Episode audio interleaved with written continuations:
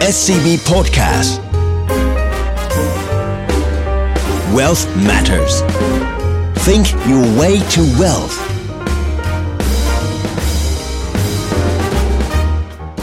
Presented by SCB Wealth สวัสดีค่ะ ขอต้อนรับทุกท่านเข้าสู่รายการ Well Matters เจาะลึกทุกประเด็นการเงินการลงทุน อินไซต์เข้มข้นแบบคนวงใน ดิฉันปุ้ยเกษรีอายุตกะ เป็นผู้ดำเนินรายการค่ะ ในวันนี้นะคะ ปุ้ยอยู่กับคุณพลอยกมลชนก ลามโกมุต Estate Planning and Family Office ธนาคารไทยพาณิชย์จำกัดมหาชน ซึ่งวันนี้นะคะ คุณพลอยจะมาช่วยให้รายละเอียดค่ะ แล้วก็ไขข้อข้องใจเกี่ยวกับเรื่องของการส่งต่อมรดกกับรายการของเรากัน สวัสดีค่ะ น้องพลอย สวัสดีค่ะพี่ปุ้ย ค่ะ วันนี้นะคะเราจะมาคุยกันในประเด็นเรื่องของการส่งต่อมรดก เพราะว่าเมื่อเจ้ามรดกเสียชีวิตลงนะคะ ทรัพย์สินทั้งหมดจะตกสู่ทายาทหรือว่าผู้รับมรดกในทันที ตามประมวลกฎหมายแพ่งแล้วก็พาณิชย์ที่ได้มีการบัญญัติไว้ วันนี้เนี่ยก็เลยอยากจะมาไขข้อข้องใจเกี่ยวกับว่าในทางปฏิบัติจริง ๆ แล้วเนี่ยเรื่องนี้อาจจะไม่ใช่เรื่องง่ายเลยใช่ไหมคะ เพราะว่ามันมีประเด็นที่ทำให้เกิดปัญหาเกิดขึ้นมากมายภายหลังหลังจากที่ถ้าเกิดว่าเราไม่มีการวางแผนเกี่ยวกับเรื่องของในการส่งต่อมรดกที่ดีพอนะคะ วันนี้เราก็เลยอยากจะมาถามน้องพลอยกันนะคะว่า ถ้าหากว่ามีคนคนหนึงเนี่ยได้มีการเสียชีวิตลงเนี่ยทรัพย์สินต่างๆ ของคนคนนั้นเนี่ยจะตกให้กับใครบ้างคะ จริง ๆ แล้วเรื่องนี้ถ้าเกิดจะอธิบายให้ไม่ยากค่ะพี่ปุ้ยเราต้องตั้งต้นก่อนว่าพอมีคนคนหนึ่งเสียชีวิต เขาจะแบ่งเป็นสองเรื่องค่ะคือถ้าเป็นคนที่มีการวางแผนมา และมีการทำพินัยกรรมของคนคนนั้นมา ทรัพย์สินก็จะเป็นไปตามพินัยกรรม คือตกทอดตามที่พินัยกรรมระบุ นะคะอืมแต่ถ้าเราไม่ได้มีการวางแผนค่ะในที่นี้ก็คือเหมือนกับสมมุติว่า มีการเสียชีวิตโดยกระทันหันอืมหรือว่าเป็นคนที่อาจจะเป็นคนสมัยโบราณที่มักจะค่ะชอบถือโชคลาง ว่าแบบอ๋อเฮ้ยบางทีการทำพินัยกรรมมันเหมือนเป็นการแช่งตัวเอง ใช่อืมซึ่งจริง ๆ ตรงนั้นน่ะต้องยอมรับว่าในสมัยก่อนอาจจะมีค่ะความเชื่อแบบนั้นอยู่ค่ะแต่ในตอนเนี้ย อะไรๆก็ได้เปลี่ยนไปค่อนข้างมากแล้วอืมพอมีการวางแผนเนี่ยมันก็จะเป็นไปทำพินัยกรรม อันนั้นถือว่านักวางแผนถือว่าดีนะคะอ๋อดี แต่ถ้าเกิดไม่ได้วางแผนอะก็ไม่เป็นไรกฎหมายช่วยเราอืมคือตกไปตามเขาเรียกว่าทายาทโดยธรรมทายาทโดยธรรมตามกฎหมายเนี่ยจะถูกแบ่งออกเป็นอธิบายง่าย ๆ คือสองคนหลักๆ เลยคือหนึ่งทายาทโดยธรรมที่เป็นคู่สมรส อันนี้คือในกรณีที่คนที่เสียชีวิตมีการสมรส การสมรสในที่นี้จะหมายถึง การสมรสโดยมีการเดินจูงมือกันไปจดทะเบียนสมรสเท่านั้นนะคะอ๋อถ้าไม่สมถ้าไม่จดทะเบียนสมรสเนี่ยไม่ถือว่าเป็นทายาทโดยธรรมและจะไม่ใช้คำว่าคู่สมรสอ๋อค่ะ ก็คือเหมือนกับสมมุติว่าเรามีงานมีงานแต่งงานเนาะค่ะมีจัดงานแต่งงานมีผูกข้อมือค่ะมีพ่อแม่รับรู้ด้วยค่ะญาติเยิดมาเป็นพันคนเลยค่ะแต่ไม่ได้จดทะเบียนค่ะอันนี้ถือว่าไม่ใช่คู่สมรสที่เป็นทายาทโดยธรรมตามกฎหมายนี้ หรือกฎหมายใด ๆ ด้วยแหละแต่ค่ะอ๋อก็คืออันเนี้ยใช่ถ้าไม่มีการจดทะเบียนสมรสแม้จะมีการจัดพิธีใหญ่โตทุกคนอืมรับรู้ก็ไม่ได้ ไม่ได้เรียกว่าการสมรสอ่าใช่ไม่ค่ะได้ก็ถือว่าไม่ใช่คู่สมรสเลยค่ะนะคะกับอันที่สองคือเป็นทายาทโดยธรรมประเภทที่เป็นญาติค่ะเรียกว่าประเภทที่เป็นญาติ ค่ะจะมี 6 ประเภทคือเรียกว่าอันแรกคือผู้สืบสันดานค่ะศัพท์กฎหมายจะดูจะดูยากนิดนึง แต่ผู้สืบสันดานจริง ๆ ก็คือลูกหลานเหลนโหลนหรือ ก็คือเป็นสายตรงลงไปอืมจากเรานะคะค่ะคือถ้าไปข้างๆเนี่ยจะไม่เรียกว่าผู้สืบสันดานอ๋อนะคะโอเคก็คือเป็นผลิตภัณฑ์จากเรา ใช่ลไปง่ายๆก็คืออย่างนั้นเลยมันคือสืบสันดานค่ะโอเคส่วนที่สองคือบิดามารดาของของคนที่เสียชีวิต นะคะอืมที่สามคือพี่น้องที่เกิดจากคุณพ่อคุณแม่เดียวกันนะคะอันที่สี่คือพี่น้องที่อาจจะเกิดจากคนละพ่อหรือคนละแม่ในบางกรณีนะคะอือหืออันที่ 5 คือปู่ย่าตายายของผู้เสียชีวิต และอันสุดท้ายคือลุงป้านาอา อันนี้คือเรียกว่าทายาทโดยธรรมกลุ่มญาติค่ะค่ะพอแบ่งทายาทโดยธรรมเป็น 2 แบบแล้วก็คือแบบผู้สมรสกับค่ะแบบที่เป็นกลุ่มญาญาติติเนี่ยอืมตอนนี้เราก็จะต้องมาดูว่าคนที่เสียชีวิตอะ มีใครอยู่ในภาพของเขาบ้างอ่าอย่างสมมุติว่านายกเสียชีวิต ตอนที่มีคู่สมรสที่จดทะเบียนอ่านนะคะค่ะแล้วก็มีลูกสองคนค่ะแล้วก็มีคุณพ่อคุณแม่ที่ยังมีชีวิตอยู่ด้วย อันนี้คืออืมเคสปกติทั่วไปเลยนะคะค่ะคนส่วนใหญ่อาอาจจะมีครบทั้ง 3 ประเภทนี้อยู่เลยในค่ะวันนั้นอือฮึก็คือคนที่จะได้รับมรดกตามทายาทตามกฎหมายเนี่ย จะเป็นทั้งคู่สมรสค่ะจะเป็นทั้งลูกแล้วก็จะเป็นทั้งพ่อแม่เขาได้แต่เท่ากัสันดไหมส่วนคะไม่เท่ากันค่ะอืมสัดส่วนจะเป็นไปตามที่กฎหมายกำหนด แต่ก็จะมีอันนี้อาจจะยาวนิดนึงค่ะ แต่ถ้าเกิดสมมุติว่าเป็นอีกกรณีหนึ่งคือไม่ได้มีคู่สมรสค่ะ หรืออาจจะเคยมีแต่เสียชีวิตไปแล้วค่ะณวันที่เสียชีวิตเนี่ยมีแค่ลูกค่ะและคุณแม่หรือคุณพ่อยังมีชีวิตอยู่ อันนี้คนที่ได้ไปก็จะเป็นลูกกับคุณพ่อคุณแม่ของผู้เสียชีวิต และหลักสำคัญอีกอย่างหนึ่งก็คือ เมื่อไหร่ก็ตามที่มีคู่สมรส เมื่อไหร่ก็ตามที่มีลูก หรือเมื่อไหร่ก็ตามที่มีพ่อแม่อยู่สามคนนี้จะเป็นคนที่สำคัญที่สุดของเรื่องนี้ และจะได้มรดกไปแค่สามคนนี้ คนที่เป็นพวกพี่น้องอ่าบิดามารดาปู่ย่านะใช่อ่าอะไรพวกนี้เพราะไปถืหอมดว่าเป็นญาติห่างอ๋อห่างไปแล้วคือกฎหมายมรดกเนี่ยให้ทรัพย์สินมรดกกับญาติสนิทก่อนค่ะก็ถือว่า ตามหลักความสัมพันธ์คนที่เป็นญาติสนิทควรจะได้ทรัพย์สินของผู้เสียชีวิตอืมค่ะพูดใช่ง่ายๆก็คือว่าอ่าถ้าเกิดว่าเจ้ามรดกตายหรือเสียชีวิตค่ะไปปุ๊บเนี่ยก็จะไปตกกับภรรยาหรือสามีของเขาค่ะแล้วก็ถ้าเกิดคุณพ่อคุณแม่ยังอยู่ก็ได้ไป ถ้าเกิดใช่มีลูกก็ลูกก็ได้อยู่ในนั้นด้วยใช่อ๋อแต่ถ้าเป็นเคสที่มีภรรยาไม่มีลูกค่ะและแต่มีพ่อแม่ก็จะเป็นภรรยากับพ่อแม่ ถ้าเป็นอืมเคสที่ไม่มีภรรยามีพ่อแม่กับพี่น้องตรงนั้นพ่อแม่กับพี่น้องก็จะได้ไปอ๋อก็คือจะตามสัดส่วนไปเรื่อยๆ ต้องมาพิจารณาในรายละเอียดนิดนึงถึงสัดส่วน แล้วมีคนหลายคนสงสัยเหมือนกันว่าแล้วลูกบุญธรรมเนี่ยถือว่าได้ด้วยไหมคะ ได้ค่ะ เพราะว่าลูกบุญธรรมกับลูกนอกสมรสเนี่ยลูกนอกสมรสในที่นี้คือเหมือนกับลูกที่เกิดจากการที่ไม่ได้จดทะเบียนทะเบียนแต่เป็นลูกเพราะว่ามีการรับรองบุตร ซึ่งตรงนั้นจะมีรายละเอียดในเรื่องของการรับรองบุตรอีกเล็กน้อยว่าอะมีวิธีอะไรบ้างที่พ่อจะสามารถรับรองบุตรได้นะคะค่ะคือตรงนั้นถือว่าเป็นผู้สืบสันดานค่ะ เพราะเขาใช้คำว่าผู้สืบสันดานมันก็เลยรวมด้วย เอ๊ะแล้วถ้าเกิดว่าอยู่ดีๆเนี่ยเจ้ามรดกเสียชีวิตค่ะแล้วก็ไปมีลูกที่ค่ะตัวเองยังไม่เคยรู้มาก่อนเลยอะโดยที่ไม่ได้มีการจดทะเบียนรับรองบุตรค่ะแล้วอยู่ดีๆมีผู้หญิงคนหนึ่งอุ้มค่ะลูกมาแล้วบอกบอกว่าเนี่ยคือลูกของคนที่เสียชีวิตในวันที่ผู้ชายคนนั้นตายไปแล้วตายไปแล้วใช่ไหมพี่ปุ้ยค่ะอืมอย่างเงี้ยเขาจะได้ไหมคะ อย่างนี้ก็คือไม่ได้ค่ะอ๋อค่ะใช่ทั้งทั้งๆที่คนคนเนี้ยเขามีการส่งเสียเงินให้กับอ๋อลูไม่กแบบเนี้ยถ้ามาส่งเสียอันนั้นจะถือว่ารับรองค่ะเพราะรับรองโดยพฤติการโอเคการรับรองจะมีการรับรองค่ะโดยศาลร้องขอต่อศาลอันนี้ค่ะคือมีการไปร้องกัน การรับรองอีกแบบหนึ่งก็คือการที่เดินไปเซ็นกันที่อำเภอทั้งแม่ทั้งพ่อทั้งบุตรว่ารับรอง กับอีกอันหนึ่งคือรับรองโดยพฤติการ ที่พี่ค่ะปุ้ยพูดมาอันนั้นเป็นตัวอย่างที่ดีมากอืมๆเพราะว่ามันจะมีการสมมุติว่าส่งเสียมาตลอด ไปส่งที่โรงเรียนอ่าหรือมีอะไรอีกนะ มีการไปเที่ยวต่างประเทศ ถ่ายรูปครอบครัว อันนี้เขาก็นับนะคะอ๋อโอเคแต่ว่าต้องทำสม่ำเสมอนิดนึงนะไม่ใช่ไปเที่ยวทริปเดียวแล้วมาอ้าง อันนั้นอาจจะยากอ๋อโอเคค่ะแต่พวกเนี้ยจะต้องมีสารสั่งนะคะค่ะคนที่ทำก็จะต้องเป็นตัวลูกนอกสมรสทำอืม ค่ะ อย่างนี้ก็อาจจะมีสิทธิ์ได้ อาจจะมีสิทธิ์ขึ้นอยู่กับบริบทรอบตัวแล้วก็ข้อเท็จจริง แล้วก็พยานหลักฐานที่จะเอามาแสดงด้วยค่ะ เพราะฉะนั้นเนี่ยถ้าใครมีหลายบ้านก็ควรจะต้องทำให้ถูกต้องนิดนึง จดทะเบียนรับรองบุตร ถ้าใครมีหลายบ้านควรทำพินัยกรรมอ่าทำพินัยกรรมอืมจะได้ดีที่สุดอ่าจริอังนเนี้ๆยจะคือมีเป็นบ้านเดียวหรือหลายบ้านการทำพินัยกรรมดีที่สุด แต่ยิ่งถ้ารู้ตัวเองว่ามีหลายบ้าน ควรทำมากๆอ่าค่ะแต่ที่ดีที่สุดก็คือมีบ้านเดียวนะใช่คะ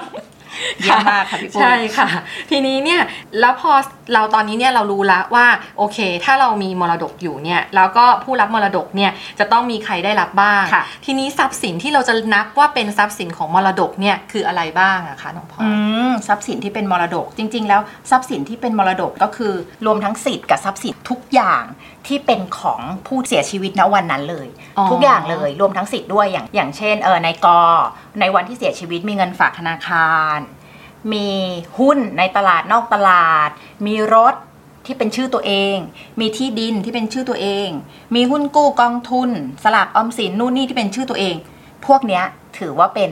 ทรัพย์สินที่เป็นของเขาในวันที่เสียชีวิต ความสำคัญคือในวันที่เสียชีวิตต้องเป็นของเขา พอในวันที่เสียชีวิตเป็นของคนที่เสียชีวิตเนี่ยถือว่าพวกเนี้ยเป็นมรดกทั้งหมดค่ะอืมอุ๊ยซึ่งเรื่องพวกเนี้ยมีมีรายละเอียดเยอะมาก หรือถ้าเกิดว่าใครอยากจะรู้รายละเอียดอีก ก็ให้กลับไปดูในอีพิโซดก่อนหน้านี้นะคะอ่าที่เราคุยกันเรื่องของ ภาษีมรดกใช่นะคะค่ะทีนี้เนี่ยแล้วมรดกเนี่ยมันต่างจากกองมรดกยังไงอะคะจริง ๆ มันไม่ได้ต่างค่ะ แต่ว่าคำว่ากองมรดกเนี่ยเป็นศัพท์แสงที่เราจะใช้กันทางกฎหมาย แล้วบางทีใช้ทางภาษี คือเหมือนกับเอาทุกอย่างมาพูแล้วเรียกว่าเป็นกองเพื่อที่จะแบ่งอ๋อแต่ทุกอย่างจริง ๆ มันต้องเป็นมรดกมาก่อนอ๋อค่ะค่ะแต่พอเข้าใจมีการจัดการมีการเสียชีวิตนะคะ คนที่มาจัดการจะเรียกว่าผู้จัดการมรดก ผู้จัดการมรดกเขามีหน้าที่ต้องเอาพวกนั้นนะมารวม มันก็เลยมีศัพท์ว่าเป็นกองมรดกเกิดขึ้นเป็นกองมรดกใช่เกิดขึ้นค่ะ แล้วการทำพินัยกรรมเนี่ยมันสามารถทำได้แบบไหนบ้างอะคะหลายคนอาจจะสงสัย เพราะว่าเออต้องไปปรึกษาแบบทางด้านของผู้เชี่ยวชาญ หรือว่าต้องมีการแต่งตั้งใครมาเป็นคนทำพินัยกรรมให้เราไหมต้องมีพยานไหมอะไรอย่างเงี้ยค่ะน้องพลอยพินัยกรรมเนี่ยเออซึ่งเราคุยกันมาเมื่อกี้เนาะมันเป็นสิ่งที่ดีมาก จริง ๆ แล้วเนี่ยมันไม่ยากนะคะ คือถ้าเกิดฟังตามกฎหมายเนี่ยมันอาจจะบอกว่ามี 5 แบบ มี 6 แบบ มีหลายแบบมากค่ะตามกฎหมายแต่ว่าเอาจริง ๆ แบบที่เป็นที่นิยมเนี่ยมีแค่ 2 แบบนค่ะคือเราเรียกว่าแบบธรรมดาแบบที่ค่ะหนึ่งกับแบบที่สองคือแบบเขียนเองทั้งฉบับนะคะอืมสองแบบเนี้ยฮิตที่สุดแล้วก็ค่ะเป็นเรื่องที่ทนายความและส่วนใหญ่เนี่ยจะแนะนำนะคะค่ะก็คือพอเราคิดว่าจะทำเนี่ยเราก็เลือกก่อนอืม ว่าเราจะทำแบบธรรมดา หรือแบบเขียนเองทั้งฉบับ ความค่ะแตกต่างของมันเนี่ยจะเล่าทีละอย่าง ถ้าเกิดเป็นแบบธรรมดาเนี่ยธรรมดาจริงค่ะๆก็คือคุณทำทั้งฉบับจะพิมพ์หรือจะเขียนก็ได้ค่ะแต่ต้องทำแบบนั้นเหมือนกันทั้งฉบับ คือไม่ใช่แบบส่วนหนึ่งครึ่งแรกพิมพ์ค่ะอีกครึ่งถัดมาเขียนอย่างเงี้ยไม่ได้นะคะอืมอันนี้ข้อที่หนึ่งข้อที่สองก็คือ มันจะต้องมีการลงนามโดยพยานอย่างน้อยสองคน นะคะข้อสำคัญของมันก็คือพยานต้องลงนามและพยานสองคนนั้นเนี่ยต้องอยู่ณวันที่ผู้ทำพินัยกรรมเซ็นคืออยู่ต่อหน้าค่ะอย่างสมมติว่าวันเนี้ยพลอยคิดว่าพลอยอยากทำพินัยกรรมแล้ว แล้วพลอยค่ะก็บอกพี่ปุ้ยว่าพี่ปุ้ยช่วยมาเป็นเอ่อพยานให้พลอยหน่อย แล้วก็อะค่ะสมมติว่ามีดร.เอสด้วยเพราะบอกขอให้ดร.เอสมาเป็นพยานให้พลอยด้วยอีกคนนึงค่ะแต่พี่ปุ้ยกับดร.เอสบอกว่าวันนี้พี่ไม่ว่างค่ะพลอยทำพินัยกรรมแล้วเซ็นไว้เลยนะ เดี๋ยวอีกวันหนึ่งพี่มาเป็นพยานให้แบบนี้ไม่ได้อืมทั้งพี่ปุ้ยและดร.เอสต้องเห็นตอนที่พลอยลงชื่อในพินัยกรรม ถึงจะเป็นพยานให้ได้ว่าพลอยลงชื่อจริง ๆ และณขณะตอนที่พลอยลงอะ ความสำคัญมันคือพลอยต้องมีสติสัมปชัญญะครบ แล้วก็ไม่ได้มีใครมาบังคับขู่เข็นค่ะให้พลอยเขียนอะไรในพินัยกรรม อันนี้คือความสำคัญของมันมาก ๆ ค่ะ แล้วเขาจะทราบได้ยังไงอะคะว่ามาตอนที่สามคนเนี้ยมารวมตัวกันเนี่ยรวมตัวกันจริง ๆ หรือว่าส่วนใหญ่ตอนที่ทำเนี่ยมันก็อาจจะมีคนรู้เห็นมากกว่านั้นนะคะอืมในกรณีที่คือจริงๆเอ่อคนเกือบทุกคนที่ทำพินัยกรรมเนี่ยจะค่อนข้างรู้ตัวนะ ว่าเราเป็นคนที่มีอาจจะมีการโต้แย้งในอนาคตได้ไหมอ่าอ๋ออย่างสมมุติว่าโอเคเป็นพ่อที่ มีบ้านเดียวอะเราค่ะกลับมาเรื่องนั้น แล้วก็ที่ผ่านมาชีวิตราบเรียบมากค่ะมีภรรยาหนึ่งคนมีลูกสองคน ลูกก็ดูแบบรักใคร่ทุกอย่างปกติเขาก็อาจจะทำพินัยกรรมโดยไม่ต้องเรียกคนมาเยอะ แต่ถ้าสมมติเขาก็รู้แล้วว่าเขาเป็นคนที่มีความซับซ้อนค่ะอ่ามีเป็นคนคอมพลิเคทอ่าใช่เขาก็อาจจะไปเรียกแบบเพื่อนสนิททนายที่เขาชอบเรียกกันว่าทนายประจำตระกูลอะไรอย่างเงี้ยค่ะหรือแบบมีเอ่อผู้หลักผู้ใหญ่ที่นับถือ มาอยู่เพื่อร่วมเป็นพยานในวันนั้น เพิ่มเข้าไปอีก เพื่อที่พอมีข้อโต้เถียงเนี่ยคนเหล่านั้นก็อาจจะถูกเรียกเป็นพยานได้อ๋อนอกเหนือจากพยานจริง ๆ ที่ได้ลงนาม ค่ะ ถ้าเกิดมีโรคหลายใบหน่อย ก็ควรอ่าที่จะต้องเรียกหลาย ๆ คนเข้ามาดูเพื่อช่วยเพื่อช่วยเพื่อช่วยพิสูจน์ไม่ให้มีข้อโต้แย้งในอนาคตค่ะอันนี้ต้องใช่วางแผนกันดีๆเลยนะคะเรื่องแบบนี้ อันนี้คือแบบธรรมดานะคะค่ะแบบธรรมดามีอีกนิดนึงซึ่งอยากจะบอกทุกท่านไว้ก็คือ คนที่ได้รับมรดกเนี่ยต้องไม่ใช่คนที่มาเซ็นเป็นพยานอ๋อค่ะ อย่าง เคสของพลอยเนี่ยพลอยเอ่อรบกวนให้พี่ปุ้ยกับดรเอสมาเซ็นเป็นพยานค่ะแต่ปรากฏว่าพลอยก็อยากจะยกอะไรให้พี่ปุ้ยด้วยพลอยก็ไปค่ะเขียนในนั้นไอ้ข้อที่พลอยยกทรัพย์สินให้พี่ปุ้ยอะมันจะถือว่าไม่มีผลอ๋อเพราะว่าเขาถือว่าพยานควรจะเป็นผู้ที่ไม่มีส่วนได้เสียในเรื่องนี้เลย เพราะฉะนั้นพลอยจะต้องเลือกพยานที่ไม่ได้เป็นคนที่พลอยยกอะไรให้อืมอ่าไม่ใช่ผู้รับทรัพย์ในมรดกนะใช่ใช่โอเคค่ะค่ะอือหือ ต่อไปเราก็เป็นพินัยกรรมแบบเขียนเองทั้งฉบับค่ะนะคะ แบบเขียนเองทั้งฉบับเนี่ยหลักการก็คือตรงตามตัวเลยก็คือ สิ่งที่สำคัญที่สุดเขียนด้วยลายมือตัวเองเท่านั้นทั้งฉบับลายมือคนอื่นไม่ได้ กลับมาเคสเดิมสมมติว่าพลอยอยากจะทำพินัยกรรมแบบเขียนเองทั้งทั้งฉบับ แต่ไปบอกพี่ปุ้ยพี่ปุ้ยช่วยเขียนให้หน่อยเดี๋ยวพลอยบอกอย่างนี้ไม่ใช่แล้วอืมโอเค มันจะกลายเป็นแบบธรรมดาเป็นแบบธรรมดาอ่าค่ะใช่ เพราะฉะนั้นพลอยต้องเขียนด้วยลายมือตัวเอง แล้วก็ต้องลงวันเดือนปีที่ทำด้วยลายมือ คือทุกอย่างต้องเป็นลายมือต้องหมเป็นดลายมือหมดจะมาส่วนหนึ่งปั๊มวันที่อย่างนี้ค่ะก็ไม่ได้ไม่ได้นะคะ และความสำคัญของอันนี้อีกอันหนึ่งก็คือ ไม่จำเป็นต้องมีพยานอ่าอืมแต่ข้อโต้แย้งของพินัยกรรมแบบเนี้ย เวลามีข้อโต้แย้งมามันจะยากมากเลยตรงที่ ไม่มีใครมาช่วยพิสูจน์ว่าตอนค่ะที่เขาทำเนี่ยมันมันมีมันสเป็นติยังไงสัมปชัญญะไหมใช่มีใครช่มาบังคับเอาปืนค่ะมาจ่อค่ะหรือเปล่าถ้าถามความเห็น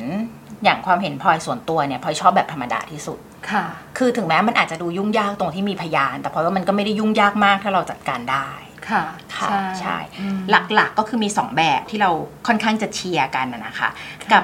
คือมันมีข้อพิจารณาอีกหลายอย่าง คือแต่อยากจะบอกว่าจริง ๆ แล้วเนี่ยพินัยกรรมหลัก ๆ เลยเราจำแค่ว่ามันควรทำแต่ว่าถ้าเราจะทำเนี่ยเราต้องจำไว้ว่ามันเป็นเอกสารทางกฎหมาย เพราะฉะนั้นเราต้องทำให้ถูกตามแบบอืมถ้าไปทำสเปซสปะมันอาจจะใช้บังคับไม่ได้นะคะ แล้วก็อย่างบางคนชอบคิดว่า เอ้ยไม่อยากมีไม่อยากเขียนไว้หรอกเพราะไม่อยากให้ใครรู้ อันนี้มันก็ไม่เสมอไปเราไม่จำเป็นต้องบอกใครก็ได้นะคะคือยกเว้นพยานสองคนนั้น ถ้าเราจะทำแบบธรรมดา แต่เราก็จริง ๆ มันสามารถหาคนที่เราไว้ใจได้แหละนะคะแล้วก็มันเป็นคำสั่งสุดท้าย เพราะฉะนั้นเนี่ยจะต้องพึงระวังอีกอย่างหนึ่งคือสมมติว่าอย่างบางคนเนี่ยจะมีเปลี่ยนใจระหว่างทางอ่าเดือนมกราทำไว้ฉบับหนึ่งแล้วจะให้ค่ะลูกสองคน ปรากฏพอเดือนกุมภาหมั่นไส้ลูกคนที่สองเขียนเอาออก เดือนมีนาลูกมางอแล้วกลับเอไปใหอม่อยากจะอยากจะยกให้แล้ว แต่ไม่ไม่ได้ทำใหม่ คือตอนนี้มีเกิดสองฉบับแล้ว ฉบับค่ะมกรากับฉบับกุมภาพอเดือนมีนาจริง ๆ ใจอะอยากจะอืมกลับไปให้กลับลูกให้สองคนแล้วลูกสองคนละแต่ลืมทำแล้วเกิดเสียชีวิต อย่างเงี้ยจะกลายเป็นว่าพินัยกรรมฉบับเดือนกุมภาที่ล่าสุดมีผล อืมก็คือใช้ฉบับที่เป็นฉบับล่าสุดใช่เท่านั้นใช่ ตรงนี้ก็จะเป็นข้อพิจารณาที่สำคัญนิดนึงนะค่ะคะค่ะ แล้วมันมีระยะเวลาไหมคะ สมมุติว่ามีทางด้านของเรามีการจัดตั้งพินัยกรรมขึ้นมาทำเสร็จแล้วแล้วก็มีพยานสองคนเนี่ยเซ็นพร้อมกันเรียบร้อยแล้ว อืม แล้วผลเนี่ยมันเกิดขึ้นทันทีเลย หรือว่าผลเนี่ยจะเกิดจริงขึ้ๆมันถือว่ามีพินัยกรรมของคนคนนี้เกิดขึ้นในโลกใบนี้แล้วอืม แต่มันจะใช้บังคับต่อเมื่อมีการเสียชีวิตของคนนั้นเท่านั้นอ๋ออ่าตราบใดที่คนนี้ยังเดินไปเดินมาอยู่พินัยกรรมนี้ก็จะเป็นกระดาษหนึ่งใบอืมค่ะก็คือแสดงว่า คือถ้าฟังแบบนี้เนี่ยก็คือถ้าหากว่ามีการเสียชีวิตถึงจะมีผลของพินัยกรรมอันนั้น แล้วก็พินัยกรรมเนี่ยเวลาที่เราทำเนี่ยจริง ๆ แล้วเนี่ยน้องพลอยแนะนำว่าควรจะมีพยานดีกว่านะคะ เพราะว่าเหมือนกับว่าเพื่อที่จะให้มีคนที่ยืนยันว่าตอนที่เราทำอยู่เนี่ยมีสติสัมปชัญญะที่ดี นะคะแล้วก็การทำพินัยกรรมเนี่ยน่าจะค่อนข้างชัวร์ในการที่เราอะอยากจะยกมรดกให้ใครเนี่ยได้ดีกว่าที่เราจะไปรอว่า เอ้ยเดี๋ยวทายาทลำดับนี้จะได้ทายาทลำดับไหนจะได้ต่อไป ถูกเลยค่ะพี่ปุ้ยเพราะบางทีเหมือนกับเออถ้าเราเป็นอะไรไปในวันที่เราไม่ได้คาดคิดอะ่ะเออเราไม่รู้เลยว่าจะมีอะไรมา challenge ตรงนั้นบ้างอืมถ้าเราอยากจะทำให้ลูกหลานภรรยาหรือสามีของเราเนี่ยมีความเขาเรียกอะไรอะ่ะความปลอดภัยในทรัพย์สินเนี่ยการทำเนี่ยมันปลอดภัยจริง ๆ แล้วก็ปลอดภัยมากกว่าที่จะให้อย่างเคสที่พี่ปุ้ยยกมาว่ามีการมีลูกโผล่มาอย่างเงี้ยค่ะก็แปลว่าลูกอีกภรรยาหนึ่งอะก็จะต้องได้น้อยลงแล้วหรืออะไรอย่างเงี้ยอืมคือถ้าเราไม่ได้อยากให้เป็นแบบนั้นน่ะการค่ะทำพินัยกรรมดีที่สุด กับอีกอย่างหนึ่งก็คือบางทีเราอาจจะ อยากให้ป้าด้วย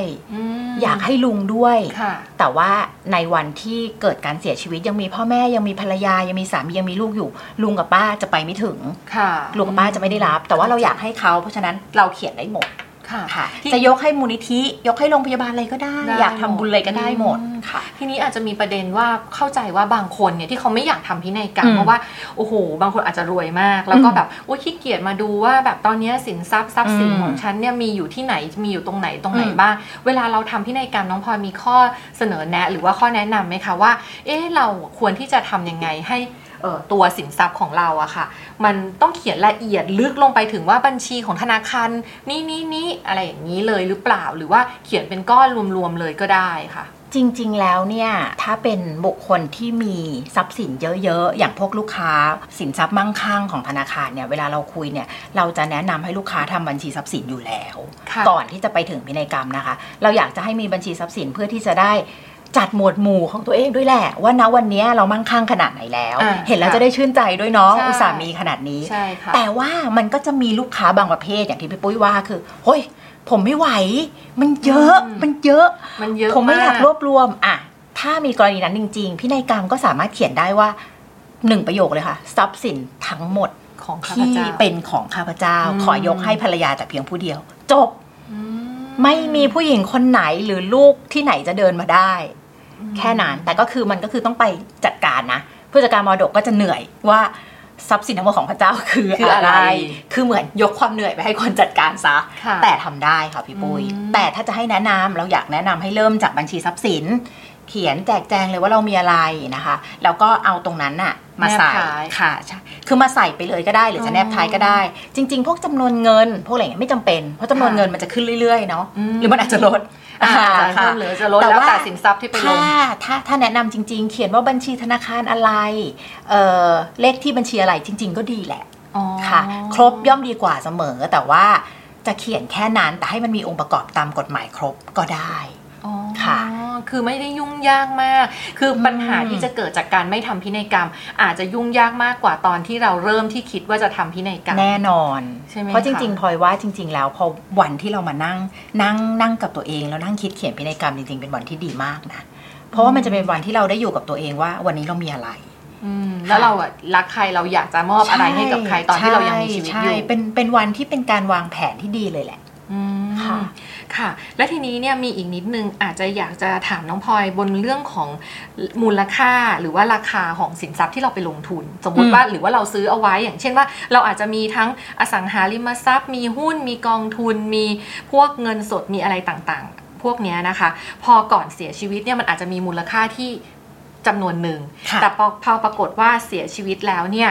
มันจะมีมูลค่าที่เพิ่มขึ้นหรือลดลงอืมแล้วแต่ เช่นค่ะอย่างถ้าเป็นลงทุนในหุ้นก็อาจจะมีความผันผวน อันเนี้ยอืมเวลาที่เขาดูเพื่อที่จะดูว่าเออมูลค่าที่ได้รับตามพินัยกรรมเนี่ยมันอืมเป็นเท่าไหร่เนี่ยค่ะอืมเขาดูตามวิธีไหนอะคะคือจริง ๆ มูลค่าที่ได้รับเนี่ยมันไม่เกี่ยวกับองค์ประกอบของพินัยกรรมอ่าองค์ประกอบของพินัยกรรมเนี่ยมันจะครบตามองค์ประกอบของกฎหมายเมื่อมีการทำถูกต้องตามแบบ ที่เมื่อกี้เราคุยกันไป แต่ในเรื่องมูลค่าของการที่ได้รับเนี่ยมันจะเป็นเรื่องของการรับมรดกของผู้รับมรดกที่เป็นทายาทนะคะ ซึ่งมันต้องดูวันที่ได้รับค่ะก็อย่างนี้ก็แสดงว่าจริง ๆ ก็ไม่จำเป็นจะต้องไประบุจำไม่นจำวนเป็นเงินไม่จำเป็นอย่างเช่นหุ้นอย่างเงี้ยวันนี้บอกว่า 3 ล้านบาทอะ บอกว่ากี่หุ้นดีกว่าอ่าใช่ ก็คือเราแนะนำว่าบอกเป็นจำนวนหุ้นไปเลยดีกว่าใช่เพราะระบุเป็นสิ่งที่ไม่ผันผวนจะใช่ดีสักกว่าใช่ใช่ไหมหรือคะถ้าสมมุตินะ ระบุจำนวนหุ้นพลอยว่าบางทียังเกิดข้อยุ่งยากเลย เพราะวันนี้วันที่ทำมีแค่พันหุ้นค่ะปรากฏว่าหลังจากนั้นซื้อเพิ่มอ่าเก็บเพิ่มอย่างเงี้อาจยจะเพิ่มขึ้นมันมาก็เลยอีกจะหลุดไปนิดนึงเนาะค่ะเพราะฉะนั้นเขียนว่าหุ้นบริษัทกว้างๆอะไร พลอยว่าดีกว่า โอเคค่ะใช่อืมค่ะโหได้ความรู้มากเลยนะคะ ในวันนี้เนี่ยสำหรับคนที่กำลังวางแผนที่จะเตรียมทำในเรื่องของพินัยกรรม เพื่อส่งต่อส่งมอบความมั่งคั่งต่อไปเนี่ยนะคะ ก็จะได้รู้แล้วแหละว่าตอนนี้เนี่ยเอ่อประเด็นหลักๆ เลยก็คือการทำพินัยกรรมนะคะมีวิธีในการทำแบบไหนบ้าง ไม่ว่าจะเป็นแบบธรรมดาหรือว่าแบบเขียนเองทั้งฉบับ หรือว่าจะเป็นในเรื่องของการส่งต่อความมั่งคั่งไปสู่ในเรื่องของทายาทนะคะค่ะว่าถ้าหากเราไม่ทำพินัยกรรมเนี่ยทายาทใครที่จะเป็นคนได้รับทั้งในเรื่องของที่เป็นผู้สืบสันดานเราหรือว่าบุพการีนะคะค่ะก็วันนี้นะคะก็ได้รับความรู้ค่อนข้างมากเลยต้องขอขอบคุณนะคะ น้องพลอยคุณกมลชนกลามโกมุตมาก ๆ เลยนะคะ ขอบคุณนะคะน้องพลอยขอบคุณค่ะพี่ปุ้ยค่ะ แล้วพบกับ Well Matter เจาะลึกทุกประเด็นการเงินการลงทุนอินไซต์เข้มข้นแบบคนวงในกันอีกครั้งสำหรับวันนี้ปุ้ยเกษรีอายุตกะขอลาไปก่อนนะคะ สวัสดีค่ะ SCB Podcast Wealth Matters Think your way to wealth